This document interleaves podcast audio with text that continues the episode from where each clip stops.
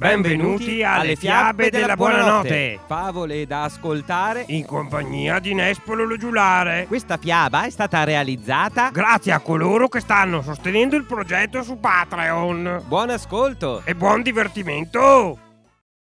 La figlia della Madonna, tratto dalla raccolta alle fiabe del focolare dei fratelli Grimm. Davanti a un gran bosco viveva un taglialegna con la moglie. Essi avevano una figlia sola, una bimba di tre anni, ma erano così poveri che non tutti i giorni avevano il pane e non sapevano che cosa darle da mangiare. Una mattina il boscaiolo andò al suo lavoro nella foresta, tutto preoccupato, e mentre spaccava la legna gli apparve all'improvviso una bella signora d'alta statura che aveva una corona di stelle lucenti sul capo e gli disse Sono la Vergine Maria, la madre del bambino Gesù. Tu sei in miseria. Portami la tua bimba. Io la prenderò con me, sarò la sua mamma e provvederò a lei. Il boscaiolo obbedì, andò a prendere la bambina e la consegnò alla Vergine Maria, che la portò in cielo. Là stava bene, mangiava marzapane e beveva latte dolce, e i suoi vestiti erano d'oro, e gli angioletti giocavano con lei. Quando ebbe quattordici anni, la Vergine Maria la chiamò a sé e disse Cara bambina, io devo fare un lungo viaggio. Prendi in consegna le chiavi delle tredici porte del regno dei cieli. Dodici puoi aprirle e contemplare le meraviglie che custodiscono, ma la tredicesima, per cui serve questa piccola chiave, ti è vietata. Guardati dall'aprirla, o sarà la tua disgrazia. La fanciulla promise di obbedire e quando la Vergine Maria fu partita cominciò a visitare le stanze del Regno dei Cieli. Ogni giorno ne apriva una finché ne ebbe viste dodici. In ogni stanza c'era un apostolo circondato da grande splendore e la fanciulla gioiva di quel fasto e di quella magnificenza e gli angioletti che l'accompagnavano sempre gioivano con lei. Ormai rimaneva soltanto la porta proibita. Allora le venne una gran voglia di sapere che cosa fosse nascosto là dentro e disse agli angioletti Non voglio aprirla del tutto e nemmeno entrare, ma voglio socchiuderla perché possiamo sbirciare dalla fessura. Ah no, Ah no, ah no! dissero gli angioletti. Sarebbe peccato! La Vergine Maria l'ha proibito. Potrebbe essere la tua disgrazia. Allora la fanciulla tacque, ma non tacque la brama nel suo cuore. Continuò a roderla e a tormentarla e non le dava requie. E in un momento che gli angioletti erano tutti fuori, ella pensò Adesso sono sola e potrei dare una sbirciatina, tanto non saprà nessuno. Scelse la chiave e quando l'ebbe in mano l'infilò nella serratura e quando l'ebbe infilata la girò. Allora la porta si spalancò ed ella vide la Trinità circonfusa di fuoco e di luce sfolgorante. Restò un attimo immobile a contemplare piena di meraviglia. Poi sfiorò col dito quel fulgore e il dito si coprì d'oro. Fu subito presa da una gran paura, chiuse violentemente la porta e volle correr via. Per quanto facesse, la paura non cedeva e il cuore continuava a batter forte e non si voleva chetare.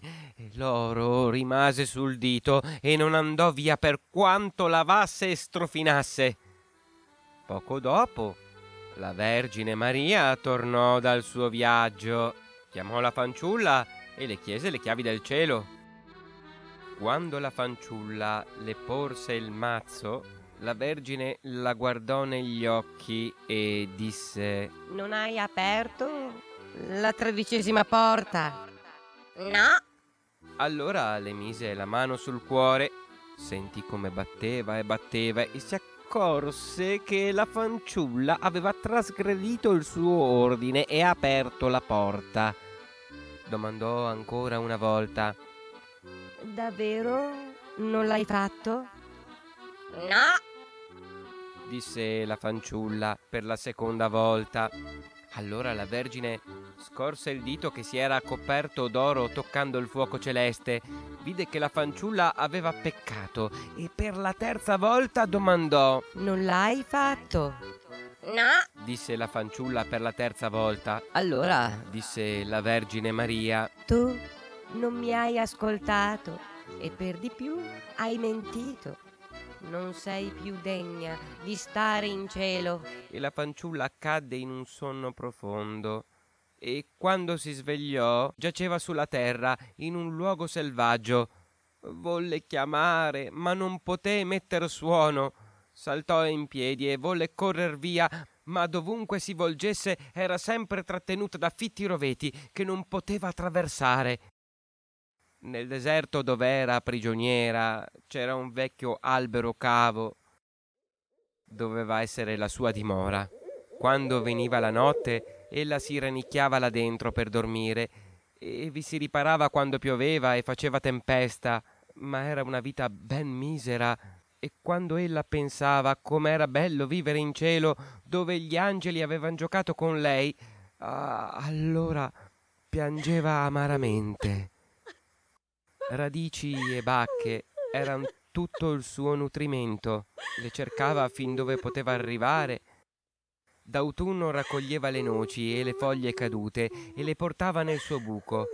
D'inverno le noci erano il suo cibo e quando veniva la neve e il ghiaccio, ella si rannicchiava come un povero animaletto nelle foglie per non gelare.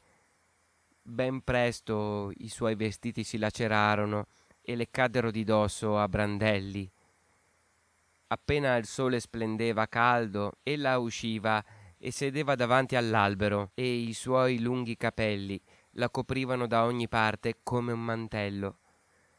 Così ella passava un anno dopo l'altro e sentiva il dolore e la miseria del mondo. Una volta, quando di nuovo gli alberi si erano ben vestiti di fresco verde, il re del paese cacciava nella foresta e inseguiva un capriolo. Poiché esso era fuggito tra i cespugli che cingevano la foresta, smontò da cavallo, spezzò i pruni e si aprì il varco con la spada. Penetrò nel folto e vide seduta sotto l'albero una fanciulla meravigliosa, coperta fino alla punta dei piedi dalla sua chioma d'oro. Si fermò, la contemplò pieno di stupore, poi le rivolse la parola, Chi sei? Perché sei qui in questo deserto? ma essa non rispose perché non poteva schiudere le labbra. Il re proseguì. Vuoi venire con me al mio castello? La fanciulla chinò lievemente il capo e il re la sollevò tra le braccia, la portò sul suo cavallo e andò a casa con lei. E quando arrivò alla reggia le fece indossare belle vesti e non le lasciò mancar nulla. Benché non potesse parlare, essa era così bella e graziosa che il re se ne innamorò e poco dopo la sposò. Era passato circa un anno e la regina diede alla luce un figlio. La notte, mentre giaceva sola nel suo letto, le apparve la Vergine Maria e disse Se vuoi dire la verità e confessare che hai aperto la porta proibita, ti risugellerò le labbra e ti renderò la parola.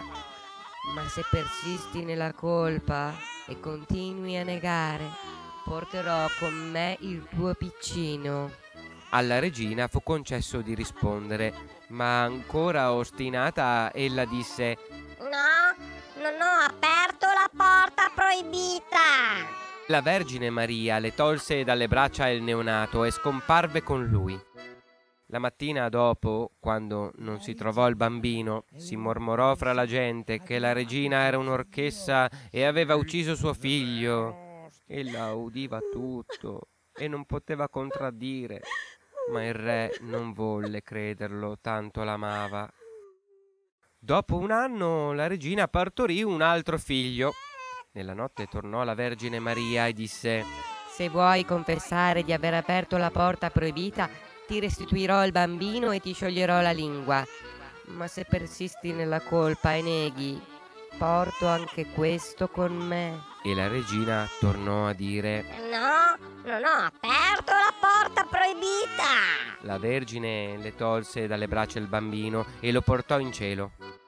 La mattina, scomparso di nuovo il piccino, la gente disse ad alta voce che la regina l'aveva divorato e i consiglieri del re chiesero che ella fosse giudicata, ma il re l'amava tanto che non volle crederlo e ordinò ai consiglieri di non parlarne più, pena la vita.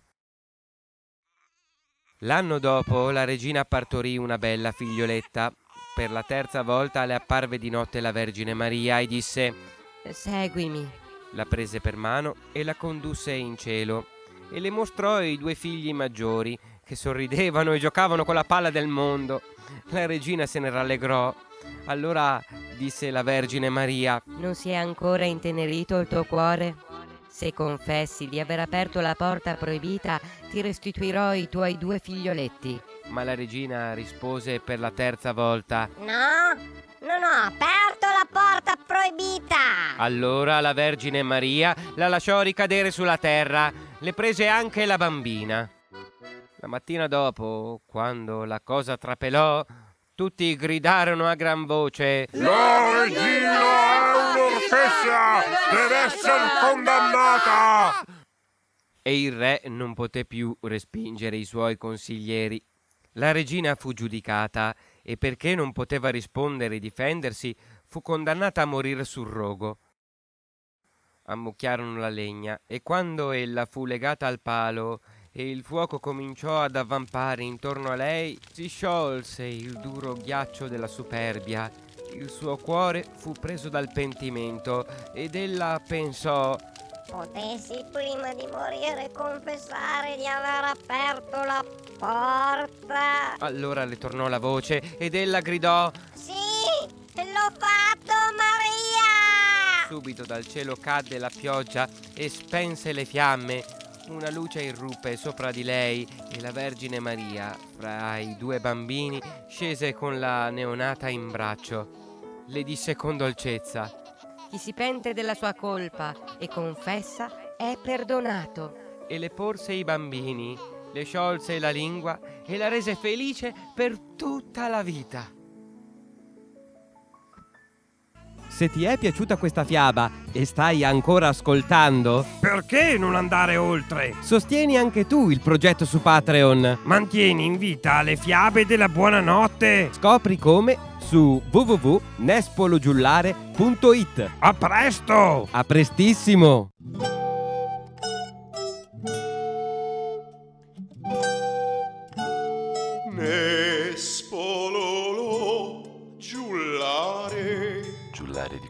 Dal 1114.